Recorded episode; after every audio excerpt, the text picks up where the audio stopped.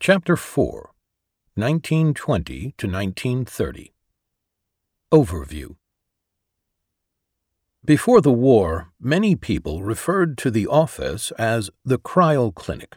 But Crile didn't want the new clinic named for an individual physician, donor, or saint. He and the others named it the Cleveland Clinic Foundation for the city they loved. Among the unique propositions of this new foundation was that 25% or more of the net income would go to an endowment to support patient care, research, education, and indigent care. The partners leased land at East 93rd and Euclid and planned a four story building in the Italianate style. They chose this corner for very good reasons. It was a quiet, prosperous neighborhood. The city was growing in that direction. There was street parking nearby, and it was convenient to the streetcar lines. On Saturday, February 26, 1921, Cleveland Clinic was dedicated. Dr. William Mayo gave the keynote speech. On Sunday, February 27th, there was a community open house. 1,500 people trooped through the halls. The day after, Cleveland Clinic opened its doors for business. There were 42 patients that first day, 24 physicians, and 60 support personnel. Cleveland Clinic was immediately popular with patients and the community. The local medical establishment was threatened. Some felt the group practice model was dangerously progressive. There was a possibility that Lower and Crile might lose admitting privileges in nearby hospitals. If they were truly to be their own masters, the founders needed their own hospital. The first step was to buy some nearby homes for temporary hospitalization facilities. In 1924, Cleveland Clinic built its first hospital. Seven stories, 184 beds, with operating rooms on the top floor. In 1928, it was expanded to 275 beds. A combination power plant and laundry building went up. The 1920s were a golden age. Esprit de corps was high. There was an annual meeting that featured a Cleveland Clinic Opera Company and theater group. Doctors drove caregivers out to the country for annual picnics. In 1928, the shadows began to fall. Frank Bunts died suddenly, leaving only three of the original founders alive.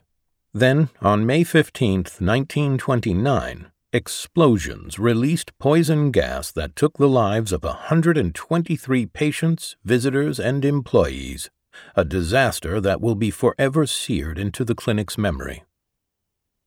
Building the new clinic. In October 1919, the founders, with the aid of Bunts's son in law, Edward Daoust, an able attorney, formed the Association Building Company to finance, erect, and equip an outpatient medical building. Organized as a for profit corporation, this company issued common and preferred stock, most of which was bought by the founders and their families, and leased a parcel of land on the southwest corner of East 93rd Street and Euclid Avenue. Daoust, often referred to as the fifth founder, was a professional administrator of great significance in the clinic's early history. He was the attorney who drew up the founding documents as specified by the four founders and who continued to serve the organization, ultimately as its president, until his untimely death in 1947. At the time of construction, the corporation acquired the land under the original building from Ralph Fuller through a 99 year lease also referred to as a perpetual lease, that began October 29, 1919. This lease eventually passed, through inheritance, into the hands of the Worthington family. The clinic eventually bought the land, as authorized by the Board of Trustees in 1970. The architectural firm of Ellerbe and Company estimated that a suitable building could be constructed for $400,000. Excavation began in February 1920. The founders held a flag raising ceremony on July 3, 1920. But construction, bedeviled by transportation strikes, continued almost right up to opening day. Although the Crowell Little Company was the contractor, Crile wrote in his autobiography that the real builder of the clinic was Lower. He knew each brick and screw by name and was on hand early enough every morning to check the laborers as they arrived. The original clinic building, known as the T Building in 2020, had four stories, the top three of which were built around a large central well extending from the second floor up to a rooftop skylight of tinted glass. The main waiting room, handsome with costly rookwood terracotta tile floors and walls and with arched tiled doorways and windows, was at the bottom of the well on the second floor. The offices, examining rooms, and treatment rooms opened onto the main second floor waiting area and onto corridors consisting of the balconies that surrounded the central well on the third and fourth floors. On the first floor were the X ray department, the clinical laboratories, and a pharmacy. On the fourth floor were the art and photography department, editorial offices, a library, a board room in which the founders met, offices for administrators and bookkeepers, and Dr. Crile's biophysics laboratory. Thus, from the beginning, there were departments representing not only the cooperative practice of medicine, but also education and research. An extraordinary charter. From the time of Cleveland Clinic's formation as a non-profit corporation, separate from the Association Building Company, there were no shareholders and no profits accrued to the founders. All of them received fixed salaries set by the trustees, Likewise, all other members of Cleveland Clinic's staff received salaries that were not directly dependent on the amount of income they brought into the organization. The founders had donated substantially to Cleveland Clinic's capital funds, and in the formative years they had taken the risk of personally underwriting the institution's debts in order to establish a nonprofit foundation dedicated to service to the community, medical education, and research. To ensure there would be no future deviation from these aims, the founders empowered the Board of Trustees, if the institution failed or lost its way, to donate all assets of the organization to any local institution incorporated for promoting education, science, or art. Thus, these assets could never contribute to anyone's personal enrichment. At the first meeting of the incorporators on February 21, 1921, the signers were elected trustees of the new institution, and provision was made for increasing the number of trustees to as many as 15 if this became desirable. Bunts, Crile, Lower, and Phillips were designated as founders. Cleveland Clinic's charter is an extraordinary document for its time because the scope of medical practice it defined was so liberal. The document also raised the issue of the corporate practice of medicine, much criticized at the time. The charter granted by the state on February 5, 1921, read in part the purpose for which said corporation is formed is to own and conduct hospitals for sick and disabled persons, and in connection therewith, owning, maintaining, developing, and conducting institutions, dispensaries, laboratories, buildings, and equipment for medical, surgical, and hygienic care and treatment of sick and disabled persons, engaging in making scientific diagnoses and clinical studies, in carrying on scientific research in and conducting public lectures on the sciences and subjects of medicine, surgery, hygiene, anatomy, and kindred science and subjects, accepting, receiving, and acquiring funds, stock, securities, and property by donations, bequests, devices, or otherwise, and using, holding, investing, reinvesting, conveying, exchanging, selling, transferring, leasing, mortgaging, pledging, and disposing of any and all funds, stocks, securities, and property so received, charging and receiving compensation for services, care, treatment, and accommodations for the purpose of maintaining said hospitals not for profit, and the doing of all acts, exercising all powers, and assuming all obligations necessary or incident thereto. The charter was signed by the four founders. The practice of medicine in the United States has traditionally been founded on the sanctity of the doctor patient relationship. A somewhat questionable and clearly self serving economic corollary is that, to preserve this relationship, an individual patient must pay a fee for medical service directly to the doctor of his or her choice. Organized medicine has always resisted attempts to change the basis of this relationship, and the legal system has generally been supportive of this view. Similarly, lawyers have sought to preserve the lawyer client relationship, threatened by large corporations, such as banks, that set out to sell legal services to customers through the offices of their salaried lawyers. If a corporation were allowed to do the same with the services of physicians, that is, engage in corporate medical practice, by analogy, a precedent dangerous to the status of lawyers might be established. For this reason, most state legislatures, being dominated by lawyers, passed laws prohibiting the corporate practice of medicine, and most group practices, whether operating for profit or not, were obliged to include within their structure some sort of professional partnership in order to bill patients and to collect fees legally. The properties of the Mayo Clinic, for example, have always been held by a non-profit foundation. The physicians, however, were organized first as a partnership and then as an association from 1919 to 1969.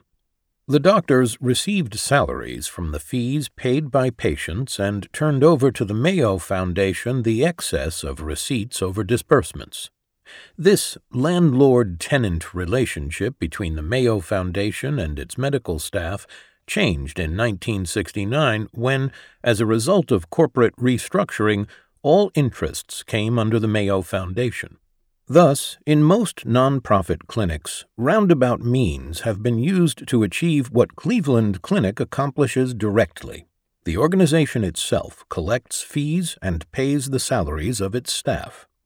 Today, with the strong trend toward group practice, the right of a nonprofit organization like the clinic to practice medicine is unlikely to be challenged. The Charter of 1921 remains a source of wonder to lawyers. Fourteen members made up the clinic's professional staff in its first year. Joining Bunts and Crile were Dr. Thomas Jones and Dr. Harry Sloan in surgery. Lower was joined by Dr. Thomas Shoup in urology. With Phillips in internal medicine were Dr. Henry John, Dr. Oliver Kimball, and Dr. John Tucker. Henry John was also head of the clinical laboratories. Dr. Justin Waugh was the otolaryngologist. Dr. Bernard Nichols and Dr. W. F. Smeltzer were radiologists, and Dr. Hugo Frick was the biophysicist. Crile was elected the first president of the Cleveland Clinic Foundation, Bunts vice president, Lower treasurer, and Phillips secretary. Daoust, who had so skillfully handled the clinic's legal needs, was designated a life member of the Board of Trustees. A Celebration At 8 p.m. on February 26, 1921, 500 local members of the medical profession and many physicians from outside the city attended Cleveland Clinic's grand opening. This event was modestly noted in the Bulletin of the Academy of Medicine of Cleveland as follows Clinic building opens. Doctors Frank Bunts, George Crile, and W. E. Lower and their associates, Dr. H. G. Sloan, T. P. Shoup, Bernard Nichols, Thomas Jones, and Justin Waugh, announced the removal of their offices from the Osborne Building to the Clinic Building, Euclid Avenue at East 93rd Street, effective March 1, 1921. Among those who had arrived for the ceremony from out of town were Dr. William Mayo of Rochester, Minnesota, who delivered the main address of the evening, Dr. Joseph Bloodgood of Baltimore, Maryland, and Dr. J. F. Baldwin of Columbus, Ohio. The program included talks by each of the founders and by Charles Howe, president of the Case School of Applied Science. The keynote speaker, Mayo, was, of course, one of the famous Mayo brothers, founders of Mayo Clinic. William and Charles Mayo were dear friends of Cleveland Clinic's founders, They first met in what Crile called the alley cat days of surgery in Chicago, possibly in 1889, when he went to that city to present a paper at the Chicago Medical Society. Crile was introduced to the Mayo brothers by another brilliant young surgeon, Dr. Albert Ochsner, who was the cousin of and mentor to Dr. Alton Ochsner, founder of New Orleans Ochsner Clinic. Crile and the Mayo brothers were welcome at each other's homes. In 1890, as the brothers' group practice was beginning, William Mayo first invited Crile to visit him in Rochester, Minnesota. Crile later wrote, I stayed at his house when the water in the pitcher and bowl was very near freezing. The young Crile family, in turn, put the baby in the linen closet and parked ourselves in the dressing room to make room for William Mayo whenever he visited Cleveland. Years later, Crile and Charles Mayo journeyed across the United States and Europe to collect best practices from other medical centers. On one trip to the western states, the pair had to crawl out of the broken windows of a car that had flipped over. The accident happened while the two famous doctors were being sped under police escort to the site of an emergency. Crile especially enjoyed Charles Mayo's company on their occasional duck hunting expeditions, where Crile recalled that Charles was at his most relaxed and expansive. Crile and his co founders were impressed with the not for profit, multi specialty group practice pioneered by their buddies, so much so that they adopted it, with some modifications, as a model for Cleveland Clinic. In Crile's speech at the dedication, he described the incorporation of Cleveland Clinic and outlined its purposes and aims. Modern healthcare was complex, he noted. Collaboration is necessary. One doctor could no more take on the intricate problems of medicine by himself than he could building an automobile by himself. Crile said Cleveland Clinic would make a permanent practice of devoting a goodly portion of its income to research, pledging that its founders and their successors would give no less than one fourth of their net income to building up the organization's property and endowment. He memorably noted that we are considering not only our duty to the patient of today, but no less our duty to the patient of tomorrow. Regarding the cost of care, he stated his intention that the patient with no means and the patient with moderate means may have, at a cost he can afford, as complete an investigation as the patient with ample means. Crile made it clear the clinic's purpose would also be educational, with a schedule of daily conferences and lectures for approved young physicians and others who might be interested. The clinic's physicians were not there, he said, to compete with the private practitioner, but to supplement, to aid, and to cooperate with him. Nor was it there to compete with universities, but to cooperate in that field also.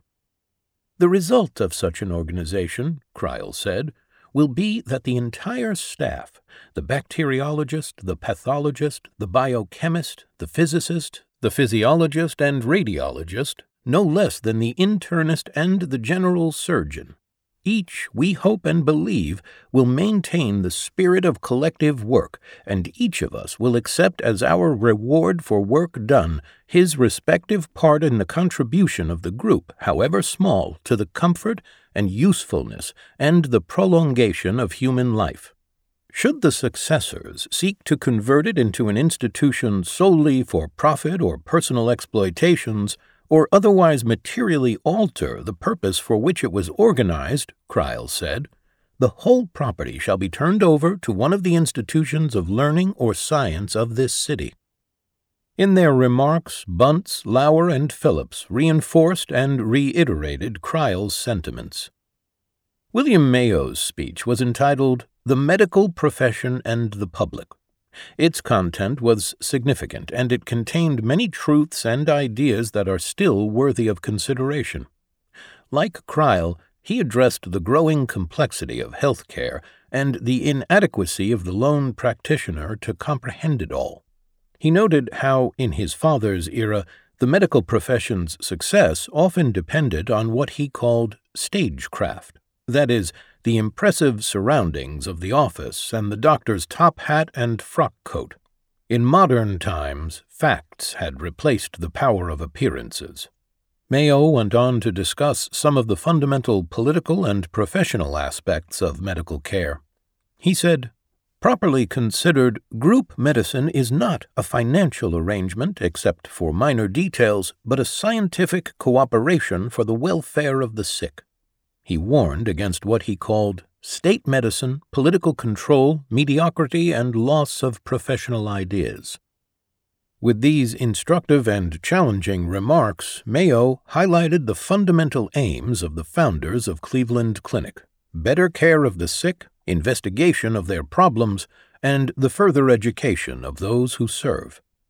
On Sunday, February 27, 1921, the clinic held an open house for 1,500 visitors. On the following day, it opened to the public, and 42 patients registered. There were 60 employees on the payroll in 1921, including 14 doctors, 4 nurses, a telephone operator, a night crew of 6 cleaning people, 22 clerical workers, art department staffers, and laboratory technicians. The new enterprise was entering a crowded field. There were more than two dozen hospital and health care facilities in Cleveland at the time. Among all those medical organizations, the clinic stood out not only as a group practice, but also for its distinguished architecture. For that, and much more, the founders owed a great deal to Mayo Clinic. A distinctive design. The architect of Cleveland Clinic's new building was Franklin Ellerbe of Minneapolis, Minnesota. In 1912, Ellerbe had been called upon by the Mayo brothers to design a building for their growing group practice in Rochester. The Mayo structure was so impressive that Cleveland Clinic's founders did not hesitate to hire Ellerbe too. The result was a four story white brick building with Italianate windows to harmonize with the elegant churches and mansions in the clinic's Euclid Avenue neighborhood. The interior of Ellerbe's design was arranged around a large atrium, with wicker chairs and potted ferns arrayed under a broad skylight. Crile overcame Lower's frugal reservations to make sure the builders used only the finest materials. Because it was a time of railroad strikes, equipment shortages, and potential hijackings, guards with rifles rode atop the railroad cars to ensure the goods got to Cleveland safely. The public accepted Cleveland Clinic so enthusiastically that it soon became apparent to the founders that they needed their own hospital, even though the staff continued to have privileges at Lakeside, St. Vincent Charity, Mount Sinai, and elsewhere. Crile had agreed with the trustees of Lakeside that he would retire as professor of surgery at Western Reserve in 1924, and Lower had consented to a similar agreement with the trustees of Mount Sinai. Considering the prevailing attitude toward group practice and the corporate practice of medicine, there was ample cause for concern about whether the hospitals would continue to make available a sufficient number of beds for patients of the staff of the new clinic. In the face of the all too real prospect of being frozen out of hospital beds, Cleveland Clinic purchased two old houses on East 93rd Street just north of Carnegie Avenue.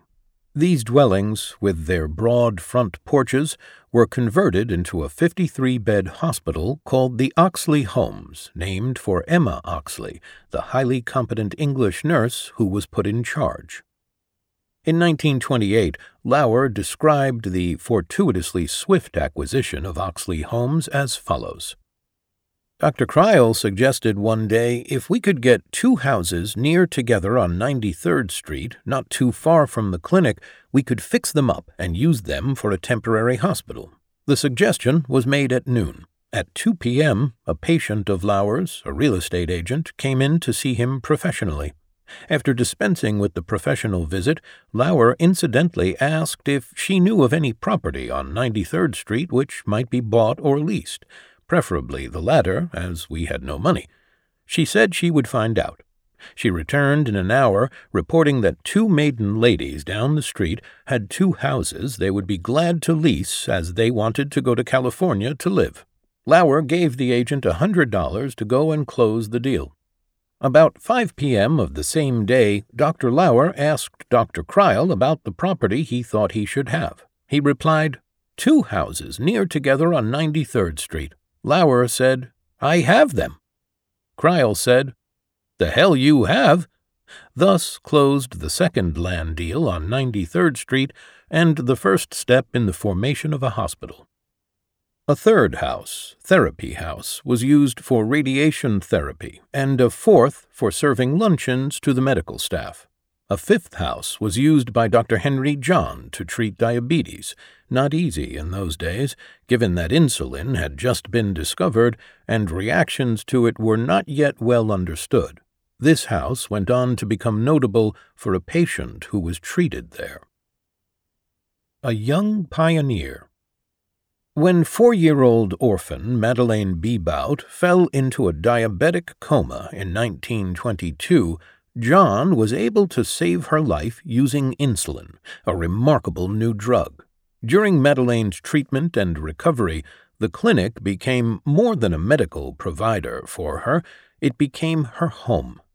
Informally adopted by John and clinic nurses, Madeleine lived for several years in the diabetic home on 93rd Street. In 1926, Madeleine told the Cleveland Press that she had three mothers nurses Myra Castle, Jane Swanson, and Elizabeth Berkey.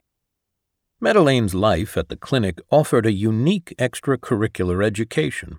By observing the nurses and doctors around her, Madeleine learned about diabetes, thyroid surgery, and appendicitis, ailments she treated in her dolls. At age eight, she even had her own nurse's uniform, just like her mother's, and would reassure patients before operations. The clinic took the place of her parents, paying for her upbringing and sending her to Laurel School. Madeleine's case is as medically significant as it is heartwarming. She was one of the first children in the area to be treated with insulin. Just a few years earlier, she would have died quickly. Instead, insulin and clinic caregivers allowed her to live well into her 50s. The clinic's first hospital administrator and director of nursing was Emma Oxley, the superintendent of Oxley Homes. At first, Oxley Homes was considered to be essentially a nursing home. Soon, however, an operating room for major operations was installed. This presented difficulties because there were no elevators in the buildings. Orderlies, nurses, and doctors had to carry patients up and down the stairs of the old houses. In the meantime, plans were made to build a modern 184 bed hospital on East 90th Street. Once again, the architects Ellerbe and Company were called upon to design the building, which had the distinction of being the first hospital anywhere to have a bathroom in each patient room. The benefits of this were threefold. The patient had a better experience. Nurses didn't have to commit valuable time to walking patients down a hallway to a communal facility, and if the building didn't work out as a hospital, it could easily be converted to apartments. The new hospital opened June 14, 1924, with Charlotte Dunning as superintendent. The seventh floor contained operating rooms, living quarters for several residents, and anatomic and clinical pathology laboratories. Although 237 beds were now available between Oxley Homes and the new hospital, the demand for beds continued to exceed the supply. Two years later, two floors of the Bolton Square Hotel, located one block west on Carnegie Avenue, were equipped for the care of 40 medical patients. Gertrude Hills was the first administrator hired for the new hospital. In her position as manager of offices, she was responsible for hiring employees, managing banking and payroll, admitting patients, and handling other business matters as needed. She was human resources, operations, finance, and admissions all rolled into one.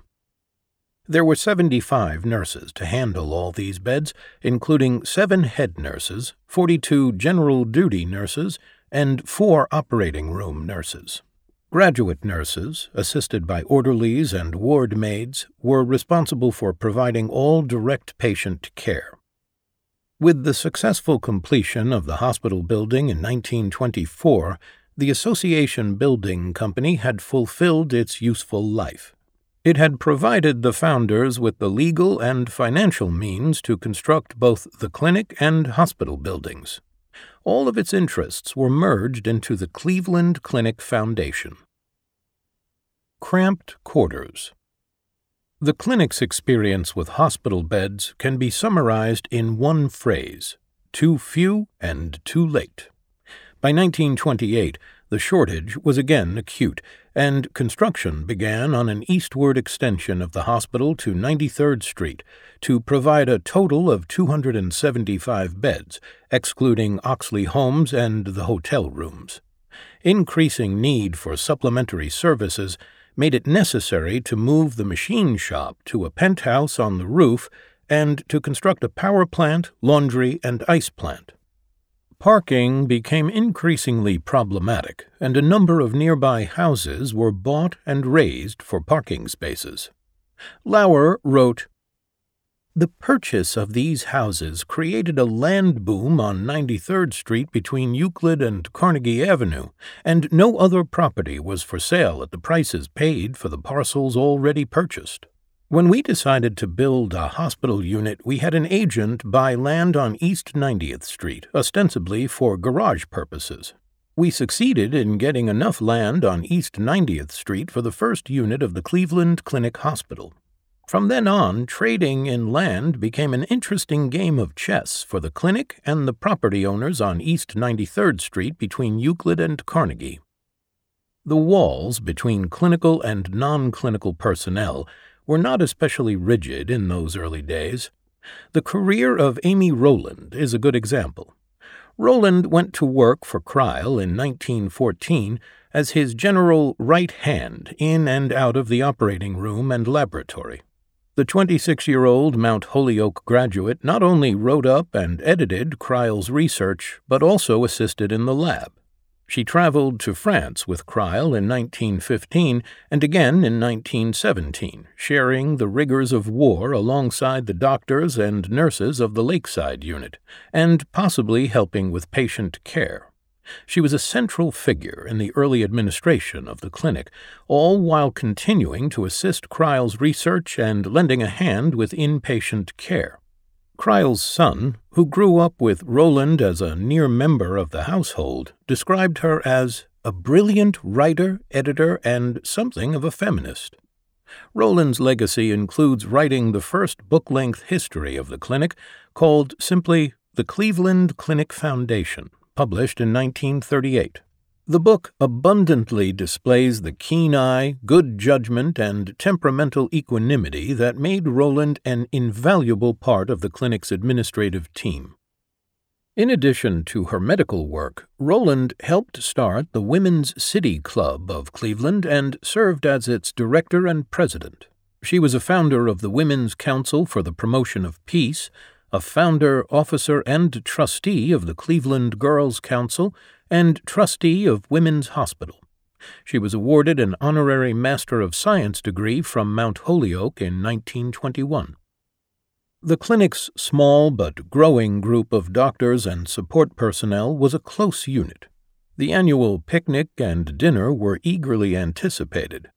Their esprit de corps can be seen in posters, programs, and photographs in the archives. The early caregivers had parties and theatricals, played music together, and gently teased the founders in well drawn caricatures. By 1928, the biophysics laboratory space had become inadequate because of the expansion of research, and a narrow, eight story research building was constructed between the hospital and the clinic. A founder passes. In that same year, Bunts, who had appeared to be in good health and had been carrying on his practice as usual, died suddenly of a heart attack. The event shocked and saddened all who knew him.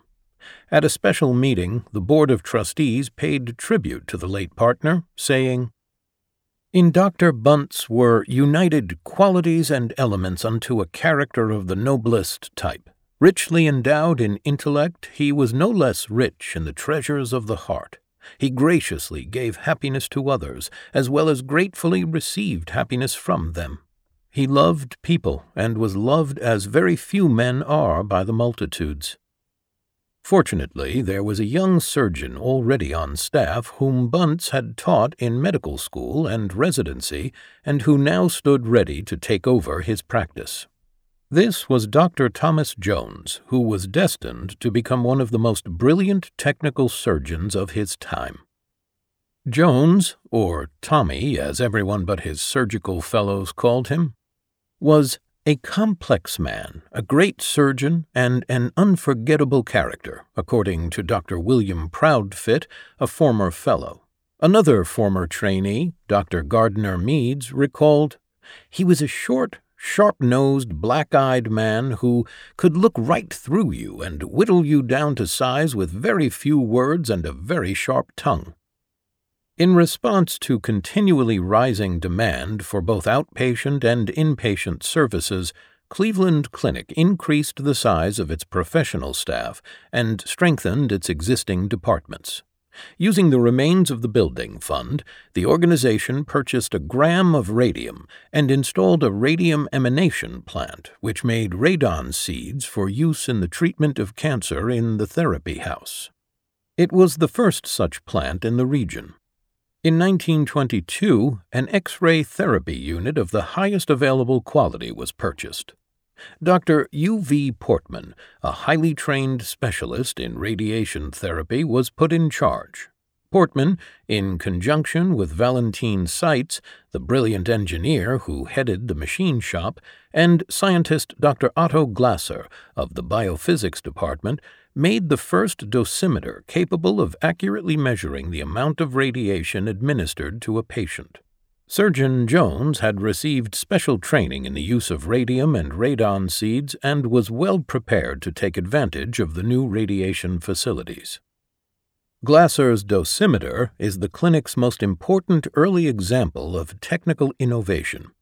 Glasser was an early pioneer in radiology, radium therapy, and nuclear medicine. Born in Germany in 1895 and educated at the universities of Freiburg and Heidelberg, Glasser came to the U.S. in 1922 and joined the clinic the next year. After a brief stint teaching in New York, he returned to the clinic as head of the Department of Biophysics in 1927. That was the year Glasser invented the condenser dosimeter, Researchers realized the danger of radiation exposure shortly after they began using X ray techniques for diagnostics and treatment. Overexposure was only detectable by observing skin reactions and other harmful effects. To avoid these harms, more precise measurement was needed. Glasser developed a means to measure the intensity of radiation, providing useful quantitative information. An early prototype of the device was constructed with the collaboration of engineer Seitz and tested by radiologist Portmann. After the team published their results in the journal Radiology and took the device to the International Radiological Conference in Stockholm, it quickly became an international standard. Celebrity Patients the reputations of the clinic's founders attracted prominent people from many walks of life. Famous patients, eccentric patients, belligerent and delightful patients came and went, wrote Crile. Among the early celebrity patients was Myron Herrick, two time U.S. ambassador to France. A friend of Crile, Herrick had been largely responsible for bringing the surgeon and his lakeside unit to France during World War I.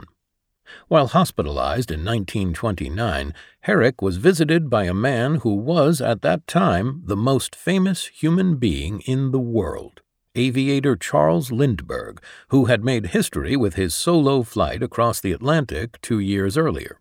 Fed up with attention by this time, Lindbergh had asked to make his visit incognito, and it was agreed that he could come and go without fuss. Unfortunately, Lower, who had not been informed of this arrangement, exclaimed in delight upon seeing the famous flyer in the hallway. A crush of attention ensued. Lower proudly insisted on showing Lindbergh off to the whole building before letting him go. During one memorable week in 1932, the clinic was host to both Horace Dodge of automobile fame and publisher William Randolph Hearst, who arrived with his mistress, actress Marion Davies. Although Hearst was still married, the controversial couple shared a suite at the Bolton Square Hotel. They brought servants and Davies' small dog. Hearst arranged it so that when his wife paid a visit, she would come up one elevator while Davies went down another. Crile operated on the wealthy newspaperman for diverticulitis and followed it up with a hefty bill in accordance with the clinic's sliding scale charge policy. Other well known patients included James Packard, founder of the Packard Motor Car Company, who spent the last 18 months of his life at the clinic and died at the Bolton Square Hotel. Packard's generous donations were critical to the clinic's survival during the Great Depression that arrived a year after his passing. A James Packard Research Endowment Fund at the clinic continues to help fund urological studies. The first royal patient arrived in 1928. She was Fatima Siddiqa Begum, mother and regent of Ghulam Moinuddin Khan Fatahuddin Khan Babi of the princely state of Manavadar in India. She arrived with her brother, Sheikh Abdul Khalik, and his two children, along with a representative of the British government, tutors, and ladies in waiting, sixteen people in all. The Queen was seriously ill with an exophthalmic goiter. A whole floor of the hospital was given over to her retinue. Crile's surgery was successful. The Queen was described by Crile's wife, Grace, as gentle and as enchanted by the Crile's home Christmas tree as the Criles were by the fairy finery of her outfits. Training future doctors.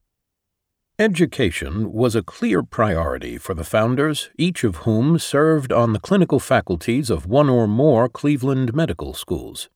The first medical resident was Dr. Charles Hartsock, who trained from June 1921 to June 1923, then joined the staff and served until 1961. The first surgical resident was Dr. William Johnson, who spent June 1921 to June 1922 at the clinic before returning for a second fellowship when the hospital opened. A fellowship committee was formed in 1924 to administer the program under the leadership of Dr. Robert Dinsmore.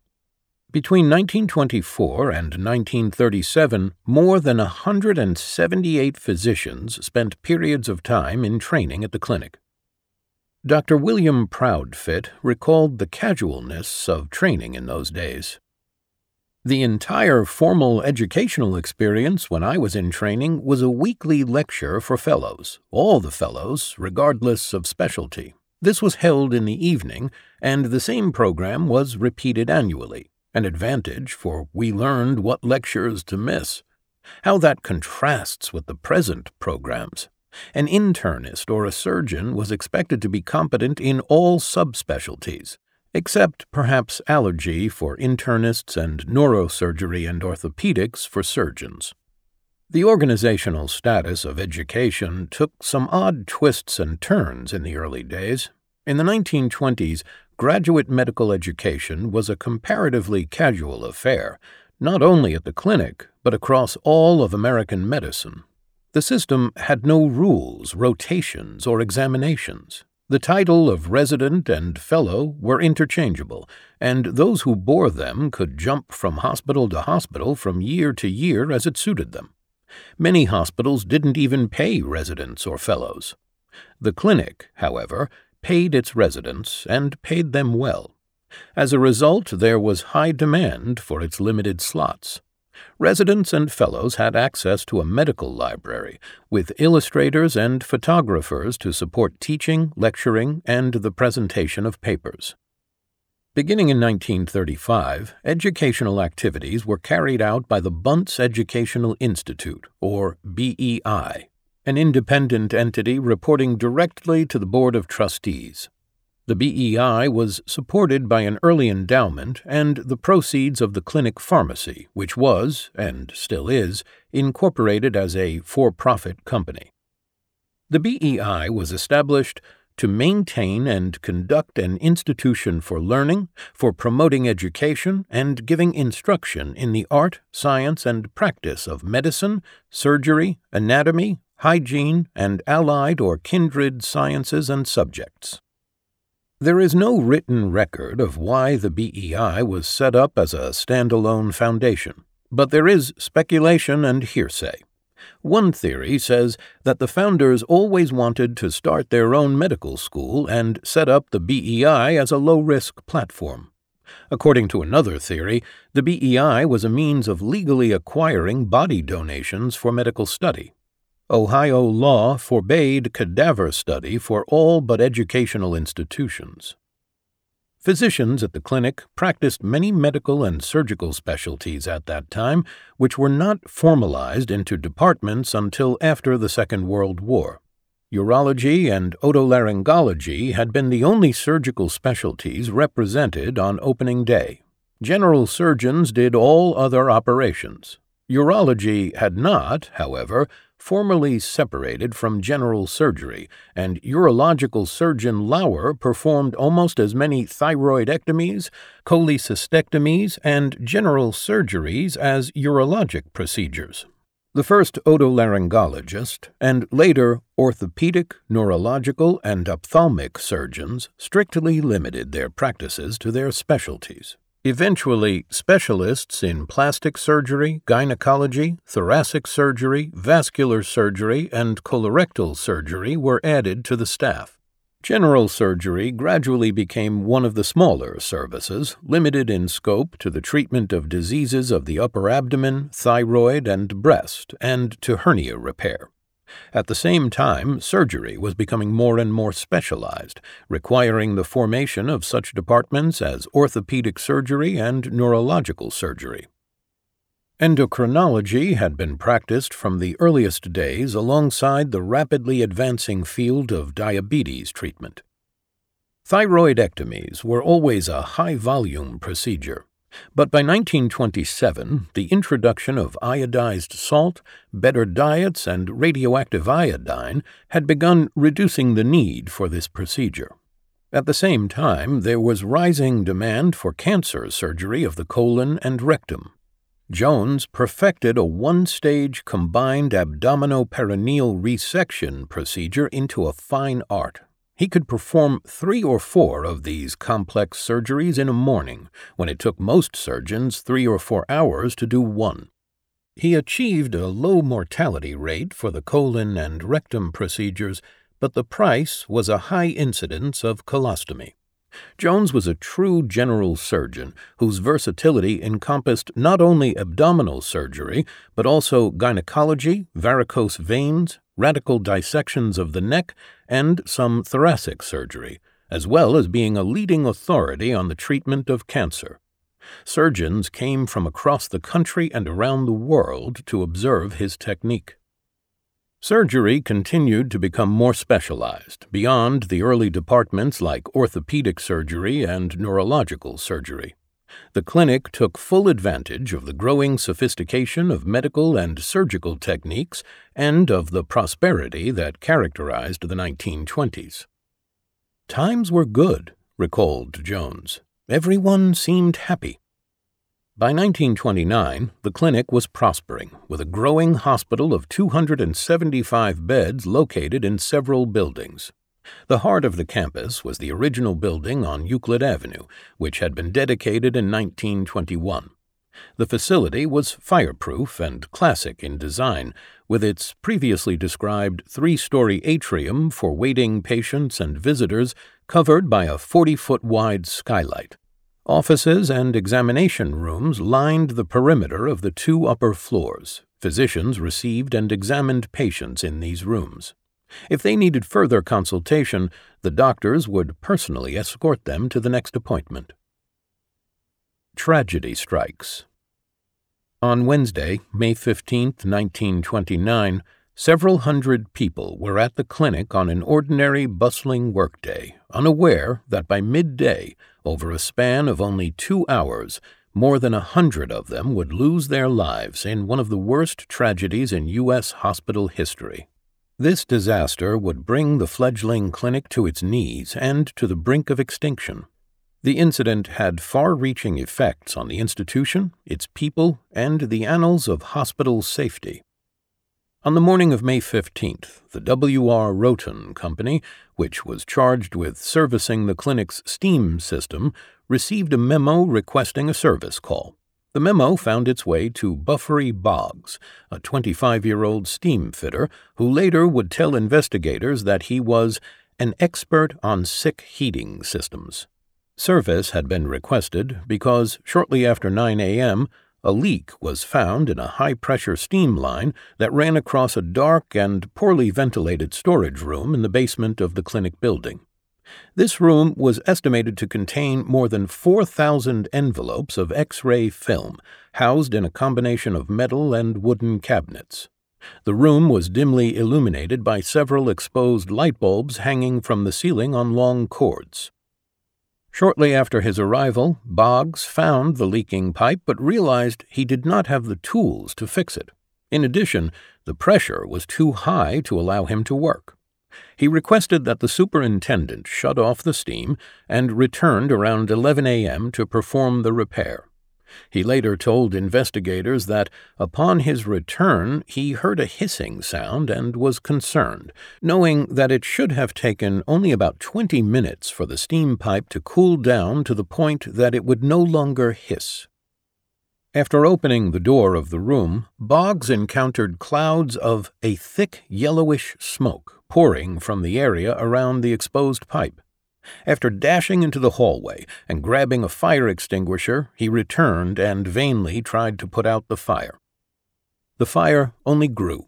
Boggs was overcome with smoke, but was unable to exit via the stairwell because of the accumulation of toxic fumes. Making matters worse, the room was unventilated. Boggs and an assistant custodian tried to escape through a basement window, but were unable to loosen the window screen. It was at this time that the first of several explosions occurred, knocking both men through the window and into the window well, miraculously allowing them to scramble to safety. They ran to the fire station at Euclid Avenue and East 105th Street to report the fire, but by then everyone in the immediate vicinity knew the clinic had a major disaster on its hands. To fully appreciate the severity of that morning's events, it is necessary to understand the nature of the fire. In the early 1900s, X rays were made on plates composed of a substance called nitrocellulose. By 1929, these plates were being replaced by a safer but more expensive compound based on acetate known as safety film. The reason for the change was that nitrocellulose is a highly volatile and potentially toxic substance. In the 19th century, it was used to fuse guns in the form of gun cotton, but was abandoned because of its instability. Nitrocellulose ignition is particularly deadly because of its capacity to emit toxic oxides of nitrogen and carbon. Even trace amounts of these compounds can be deadly when inhaled. When nitrocellulose is slowly cooked, as in the case of the 1929 disaster, rather than being consumed by fire outright, it produces even higher concentrations of these toxic chemicals. Moreover, nitrocellulose has the capacity to burn in the absence of oxygen, even under water, which explains why Boggs was unable to douse the fire with his soda and alkali extinguisher. The occupants of the nearby research building and hospital experienced no problems. A fire door closed the underground tunnel connecting these buildings, confining the gas to the clinic building. The room where old films were stored was on the west side of the basement, next to the rear elevator shaft. Previous accounts have not adequately documented the panic, death, and destruction that occurred during the two hours between the explosion that ejected Boggs and the assistant custodian through the basement window and the extinguishing of the fire. The following account has been culled from a variety of sources, including eyewitness reports, survivors' depositions, the coroner's report, newspaper clippings, and scholarly reviews of the disaster. Underlying the epic nature of the tragedy is the fact that it was not a raging fire that caused so much loss of life, but rather the release of poisonous fumes resulting from the combustion of an estimated 5,000 to 10,000 pounds of the stored nitrocellulose radiology film. As the fumes filled the file room, they spread quickly throughout the clinic through a pipe tunnel, which made a complete circuit of the basement and crawl space, leading to 19 vertical pipe ducts servicing every room in the clinic building. This system was the principal route for the distribution of gases throughout the building. The dark gas spread insidiously from around medicine cabinets, electrical outlets, and heating ducts, leaving black stains that were later described as black fingers of death. A report issued by the National Fire Protection Association in the wake of the disaster stated The most diabolical cunning could scarcely have devised an arrangement more surely calculated to spread death throughout the building. Alarms were telephoned in from several locations. The first was officially recorded at 11:30 a.m. and two others were recorded by 11:44. A fire company based on East 105th Street, just north of Euclid Avenue, was the first to respond. When they arrived, most of the building was obscured by a dense yellow brown cloud. Two more alarms brought more firefighting equipment and rescue squads. Ladders were raised on each side of the building in an effort to reach and evacuate the people who appeared at the windows. About eight minutes after the arrival of the first fire company, an explosion blew out the skylights and parts of the ceiling of the fourth story, liberating an immense cloud of brown vapor and partially clearing the building of gas. Rescue work then began in earnest. Firemen and volunteers manned stretchers, removed people from the building, and helped them down the ladders. A rescue squad wearing gas masks tried to enter the front door on the north side, but was forced out of the building by the concentration of gases. Battalion Chief Michael Graham and members of Hook and Ladder Company No. 8 entered the building from the roof. Fire hoses were trained on the flaming gas visible through windows in the rear stair shaft and some of the basement windows. Since there was no building wide explosion and no intense heat, many victims were presumed to have been caught completely by surprise. In the aftermath, some bodies were found sitting in chairs in examining rooms and waiting rooms, appearing as if they had merely gone to sleep. After a very short time, however, when it became clear that poison gas was spreading through the building, full panic ensued. In retrospect, it is clear that there was almost no way for the earliest victims to escape. The only possible exodus was from windows or the rooftop. Meanwhile, outside the clinic building, a full scale rescue attempt was underway, mounted by the fire and police departments and hundreds of volunteers. Descriptions of the scene from firefighters, policemen, and clinic personnel are poignant. Several described trapped victims approaching windows darkened with thick fumes, only to fall back to their deaths as they were overcome by the poisonous gases. Dr. A. D. Ruedemann, head of the Department of Ophthalmology, perched on the ledge of his office window and supported himself by holding a hot steam pipe inside the room. He ultimately made it to the ground safely. A few people jumped. Dr. Robert Dinsmore of the Department of Surgery broke his ankle leaping from a second floor window on the east side of the building. Outside, an impromptu triage was carried out on the grass in front of the building.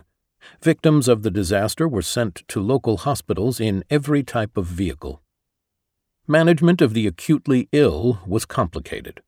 Many of the physicians on the scene, including Crile, recognized the injuries as similar to those they had witnessed in World War I, in which poison gas caused a highly fatal lung edema.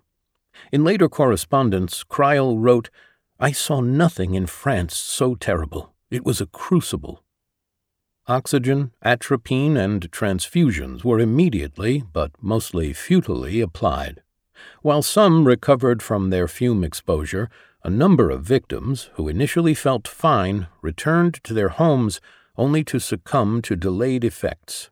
For others, long term care issues included heavy use of oxygen tents for weeks to months. So great was the need for oxygen that the local supply rapidly dwindled and additional tanks were flown in from nearby areas. Dr. Perry McCullagh provided the following account. It was customary in those days for one of the staff or a fellow to accompany the patient to another department. I had gone to the front of the fourth floor with a lady and had introduced her to Dr. Ruedemann. As I approached the balustrade, I heard a rumbling explosion and saw a high mushroom of dense, rust colored, smoke like gas arise from the center ventilator. I thought at first of bromine, it was clear to me that the masonry building could not burn and that the staff should help the people out and avoid panic. The ventilating system connected the basement with all the rooms individually so that within a minute or so they were filled with the poisonous smoke. The elevator near the front stair was stopped when someone in the powerhouse turned off the electricity and those in the crowded elevator died. The front stairway was crowded with frightened, choking people beginning to panic. Those near the bottom were shouting, Go back! You can't get out here! There's a fire down here! There were flames across the front doorway where the partially oxidized fumes met the oxygen of the open air. Most, and perhaps all, of the people who remained in the stairway died there. A few escaped through the skylight to die later, as did the neurosurgeon Dr. C. E. Locke, Jr. I left the stairway and went into the thick gas on the fourth floor, those who reached an open window on the west were pretty well off because the breeze was from that direction. I stumbled against a door on the east corridor, and Dr. Edward Scherer, who was then a young staff member, pulled me in and helped me to hang my head out of the window, which did little good as the fumes were mushrooming out the window. With the help of firemen, we were able to get down one of the first ladders to be put up. After helping with what emergency care could be given in our own hospital, we searched for our friends, some of whom were alive and many dead at Mount Sinai Hospital. Many were located at the county morgue, others were visited at their homes. Dr. Scherer and I were admitted to the clinic hospital late that evening with shortness of breath, very rapid respirations, and cyanosis. After a few days in oxygen tents, we were discharged only to be readmitted about ten days after the disaster and were in oxygen tents again for most of six weeks. This relapse was the result of interstitial edema of the lungs, which occurred late in all of those who were badly gassed but survived the first few days. Among many of us who were most severely ill, courage and calmness seemed to play an important role in recovery. The lack of oxygen caused loss of judgment and encouraged restless activity, so that those who fought against instructions and the use of oxygen died. The courage and complete disregard of fear in the case of my roommate, Dr. Conrad Gilkison, was amazing.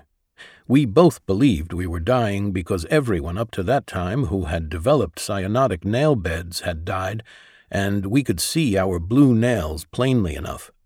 At 1 or 2 a.m., both of us, unable to sleep, Gilkison said, Perry, if you're here in the morning and I'm not, get old Bennett to take me to the ball game. Bennett was the undertaker at the corner of East 90th and Euclid Avenue, a block from where we lay. Dr. Scherer, Dr. Gilkison, and I were finally able to return to work about November 15th. Recovery of pulmonary function was complete. The heroism of employees, firefighters, policemen, and many volunteers saved dozens of lives.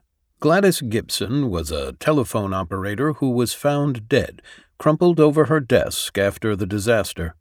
The cords on her switchboard were plugged into lines throughout the building. She had remained at her post in order to alert others in the building to the fire when she could have easily escaped through a window only a few feet from her desk. Four other telephone employees, Gerald Mahaffey, Walton Turner, Benjamin Spieth, and James Roonan, held damp handkerchiefs over their mouths as they returned again and again to the building to carry out victims. Clinic employee William Brownlow, who had been hand-picked by Crile to head the art and photography department, was taking the day off on May 15th. He had forgotten something, and while he was at the clinic to get it, the main explosion occurred. He stayed on to help rescue people and injured his hand and arm, smashing a window on the third floor to get people out to a ladder. During these rescue efforts, he breathed the fumes and died. There are many stories of the heroism of nurses on the day of the fire. Edith Morgan, who had served as a nurse in the Lakeside Unit during World War I, was working as a receptionist in the main waiting room when the explosion occurred. She tried to calm hysterical patients and help them get out of the building. She was trapped for a while in the north stairwell, but actually got out of the building from the second floor and walked to the hospital building, where she continued to help care for victims until she collapsed. Lillian Grundys, another nurse veteran of World War I, was gassed but did not check into the hospital. She was able to continue treating patients on the front lawn of the clinic and also in the hospital building. She recovered from the gas and worked at the institution until she retired. Blanche Young, another nurse, had been unwilling to leave her patient, although a colleague helping her with the patient left the building and came through unscathed. Young and her patient were found dead together some time later by a Catholic priest who was giving last rites to victims. Louise Swant Morton, another nurse, and her patient died just after reaching the open air. They had already breathed the fumes, and it was too late to save them. Aside from employees, there are numerous stories of rescue workers who performed heroically that day. Firemen from Station Number 8, just north of Euclid Avenue on 105th Street, who had been among the first group of rescuers to arrive, saved many lives.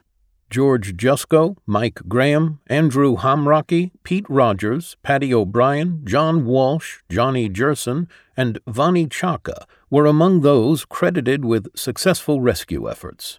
Firefighters from all over the city responded to the alarm. Many undoubtedly put themselves in harm's way by chopping a hole in the roof to rescue victims. Gas escaped via the hole through which the firefighters were trying to lower themselves into the building. Miraculously, none of the rescuers was mortally injured by the toxic fumes. Other firefighters attempted rescues using ladders to the windows on the upper floors and carried many employees and visitors from the narrow window ledges to safety. Finally, there is a legendary story about a young policeman of uncertain identity who arrived at the clinic just after the explosion. He made his way through the darkened halls countless times, ultimately carrying out 21 victims. Although some of the victims succumbed to the poisonous gas they had inhaled, many others were saved.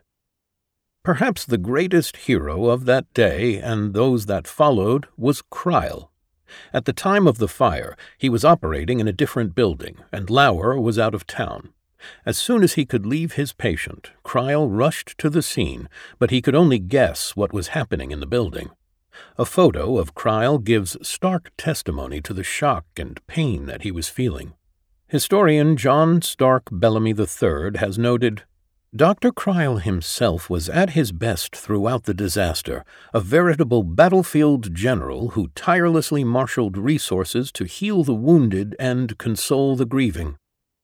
After examining several victims, Crile concluded that they had been intoxicated by poison gas and ordered transfusions, which he knew to be effective in carbon monoxide poisoning. But when he failed to see improvement, he feared something far more complex and deadly. Crile personally consulted with Major General Gilchrist, Chief of the Chemical Warfare Service for the U.S. Army. A number of non clinic physicians came to the hospital and spent many hours assisting members of the clinic's staff with their overwhelming task. Many survivors were cyanotic and short of breath, and it rapidly became evident that the problem was toxic gas inhalation. Respiration became more difficult, cyanosis increased, and severe pulmonary edema developed. Fluid caused by gas induced irritation of the airways filled the pulmonary alveoli. Many of these persons, including neurosurgeon Locke and his resident Edgar Hunter, died in two or three hours. Some died later that afternoon or that night, among them Brownlow, the artist mentioned previously, and Dr. John Phillips, one of the clinic's founders and head of the medical department. Phillips had been working on the third floor of the clinic building when the blaze erupted. He quickly escaped by leaping from the third floor into a fire net, but not before inhaling a significant amount of the poisonous gas. He apparently was unaware of the gravity of his toxic exposure but was feeling tired and returned to his home in Wade Park Manor apartment hotel as a precaution. A few hours later, attendants there called for oxygen, and Crile, his former teacher and intimate associate, hurried to the manor to attend to him. In personal correspondence, Dr. Henry John, one of the original members of the clinic staff, described the events during Phillips's last hours. John reported having been called by Crile for assistance. He hurried to Phillips's apartment, where he found Crile and his friend, Dr. Harvey Cushing, who had rushed to the scene of the disaster from Boston that day, attending the gravely ill Phillips. John said that Phillips looked at him and he knew what the score was. We did not say a word. He died at about 8:30 p.m. He was only 50 years old and the loss of such a talented physician and leader was a particularly sad event for the clinic and for Cleveland's medical community. The next day, Crile asked his first assistant, Dr. Alexander Bunts, the son of clinic co founder Dr. Frank Bunts, to take Cushing around the hospital to see those with any possible neurologic injuries. A few days later, Crile wrote to all surviving family members who could be identified. For example, in a letter to a Barberton, Ohio man dated May 23, 1929, he wrote, Because of our sad lack of definite information regarding the family connections of Mr. and Mrs. Carl Long, who lost their lives in the Cleveland Clinic disaster, we are asking you to extend to his family our deepest sympathy in their great sorrow. Only our duty to the surviving has kept us from giving them more promptly this assurance that we sorrow with them. Dealing with the Aftermath In the days, weeks, and months after the disaster, the challenges for the surviving founders were immense. These men were now responsible for the human and financial losses, the challenges of rebuilding, corresponding with the throngs of the sympathetic, the angry, and the grieving, and dealing with the legal morass that followed, all while returning to work. It is truly astounding that by Friday of the same week, Crile was back in the operating room doing what he did best. His wife, Grace, wrote in his biography that on the very evening of the fire he told her, This has come to us, and we must build something constructive out of it. Grief would be defeat. The only way we can meet it is not to live with it. The investigations conducted by the Chemical Warfare Service determined the nature of the gases produced by the burning or decomposition of nitrocellulose films carbon monoxide, and nitrous fumes, nitric oxide, nitrogen dioxide, and dinitrogen tetroxide. Carbon monoxide, breathed in high concentrations, causes almost instant death. Nitrous fumes, which accounted for most of the brownish gases, became nitric acid on contact with moisture in the lungs. This led to acute rupture of the alveolar walls, pulmonary congestion, and edema. The Cleveland Clinic disaster contributed to the worldwide adoption of revised safety codes for storing films and led to the mandatory use of safety film that would not explode. Later, in June of that year, the Board of Trustees eulogized the victims of the fire in a booklet in memoriam, which included the following the integrity of the Cleveland Clinic Foundation could receive no more severe test than that of the recent disaster. Each member of the medical staff, as well as every employee in every department, has faithfully carried on his or her own task, knowing that the clinic was not destroyed, but rather that from the ruins will rise an even better institution which will be dedicated as a sacred memorial to the dead. Cushing later wrote in his autobiography A lot of heroism on the part of everyone for a few hours, and the people getting blue and dropping dead. 120 at the last report. I came out last night to see if I could be of any comfort or use. Crile has taken it with amazing equanimity, externally at least. In addition to Phillips and Locke, eight other physicians, including several visiting physicians, died that day. After the disaster, many problems confronted Crile and Lower, the two remaining founders. Initially, there was a profound outpouring of sympathy from around the world. More than $30,000 in contributions were sent in sympathy. These were later all repaid by the founders, including interest. Soon, however, sympathy turned to recrimination. Questions arose as to what conditions prevailed that may have contributed to this disaster. Lita Perkins, executive secretary to the founders and board of trustees, in whose photographic memory existed most of the records of the foundation, had died. The clinic building, although still structurally sound, could not be used. The interior was badly damaged, brownish stains were present everywhere, and there was a rumor that lethal fumes were still escaping. A stone house that stood directly across Euclid Avenue from the clinic, vacant at the time, had been used as a dormitory for the girls of Laurel School. This house was made available to the clinic by Mrs. Lyman, headmistress of the school and a lifelong friend of Crile. The house was transformed into a temporary clinic. For four days after the disaster, the staff and personnel of the clinic worked unceasingly, aided by carpenters and movers and by a committee of civic leaders headed by Samuel Mather and Roger Hyatt. Desks, chairs, tables, lamps, X ray equipment, files, records, and all other necessities were carried across Euclid Avenue and placed on all three floors of the loaned house. Telephone and power lines were installed. On Monday morning, May 20, 1929, just five days after the disaster, the building was opened for the examination and treatment of patients. Liability insurance coverage for such carnage was inadequate, but it did provide $8,000 per person plus funeral or hospital expenses.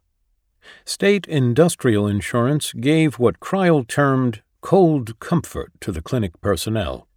The medical staff, however, took on the task of paying the families of the staff members who died full salary for the first six months and half salary for the next six. The founders suffered no personal liability because the foundation, which owned everything, was a non-profit corporation of which the founders were salaried employees. Expressions of sympathy and offers of financial assistance were received from many Clevelanders, as well as from colleagues and patients as far away as India, China, and Australia. Crile said, when Lower and I found we still possessed the confidence of the public, of our own staff, and of the members of our institution, we knew we could finance our own way. So, after holding these gifts for a few months of security, we returned them all with their accumulated interest. After operating in the Laurel School quarters throughout the summer of 1929, the clinic transferred its equipment and functions in September to the newly completed addition to the hospital, which had just been extended to East 93rd Street. The rooms on several floors were arranged and equipped as examining rooms for outpatients. For the next two years, the institution's work was carried out here. Although the quarters were cramped, patients continued to come in increasing numbers.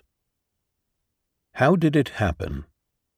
The cause of the disaster was sought by no fewer than a dozen investigating agencies, including the Cuyahoga County Coroner's Office, the City of Cleveland, the Cleveland Fire Department, the Ohio Inspection Bureau, the National Fire Protection Association, the National Board of Fire Underwriters, and the Chemical Warfare Service of the Army. Three theories were advanced to explain the combustion that produced the nitrocellulose fumes, but even to this day no conclusive evidence exists for any of them. One potential explanation was that the exposed steam pipe led to overheating and cooking of the films. This theory was largely put to rest by a series of detailed experiments conducted by the Chemical Warfare Service that attempted to reproduce the exact events of that fateful morning.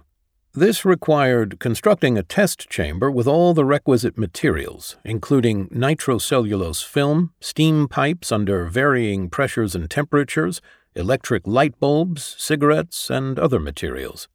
They then painstakingly recreated the possible conditions in the file room.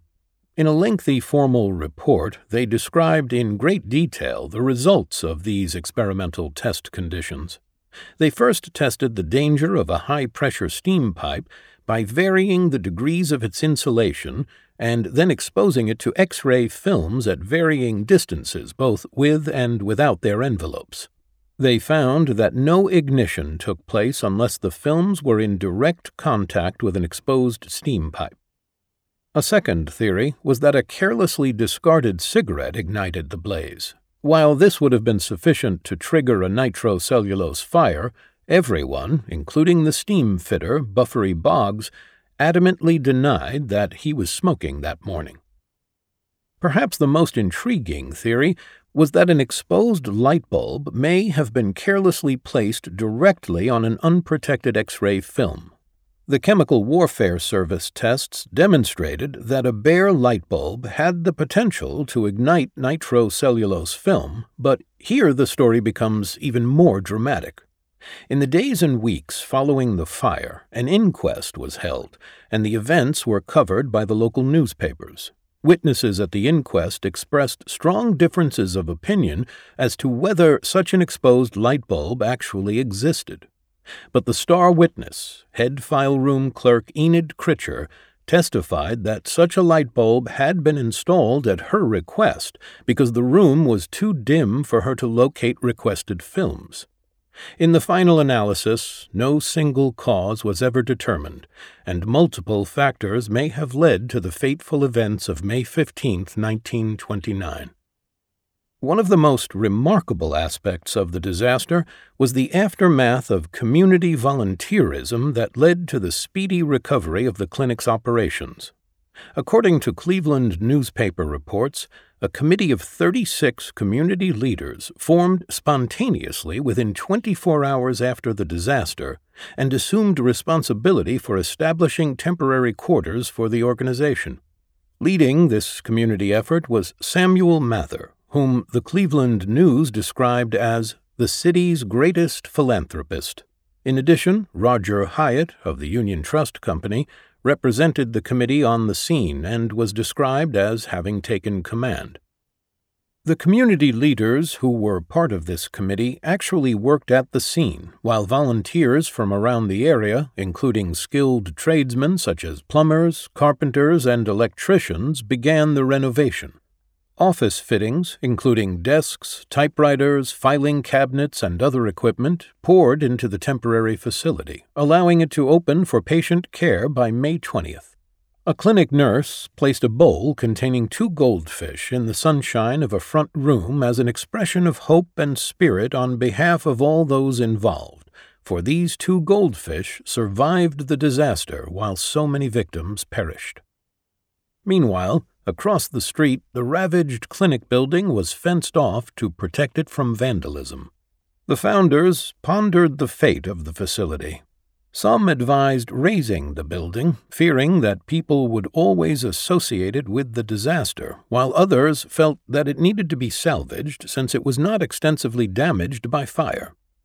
Crile said, They will talk for a while, and then when they forget it, we will start again to use the building. The original clinic building stands to this day on Euclid Avenue. It was to be expected that, in the wake of such a disaster, multiple lawsuits would be filed against the clinic and its leadership. Legally, the founders were not personally responsible for these damages, but the organization faced massive financial problems. It was protected by only $30,000 in liability insurance, and the claims far exceeded that figure.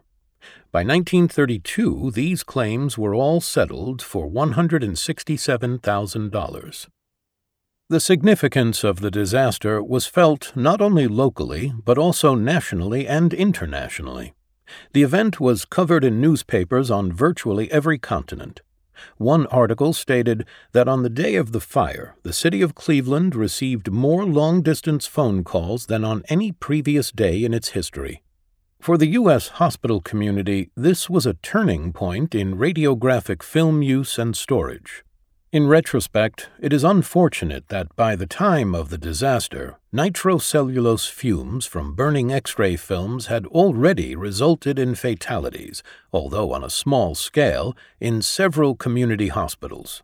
Following the Cleveland Clinic disaster, calls were immediately issued by numerous agencies for an end to the use of nitrocellulose X ray film and for vastly improved standards of storage, including metal cabinetry, adequate ventilation, and even location external to a hospital site. The disaster was so far reaching that one member of Congress said that the horrors of poison gas as witnessed in the Cleveland Clinic fire should encourage the United States to adopt the newly discussed guidelines at the Geneva Convention. Many tried to make sense of this horrible tragedy, but none was forthcoming. Perhaps Army Major General Gilchrist said it best.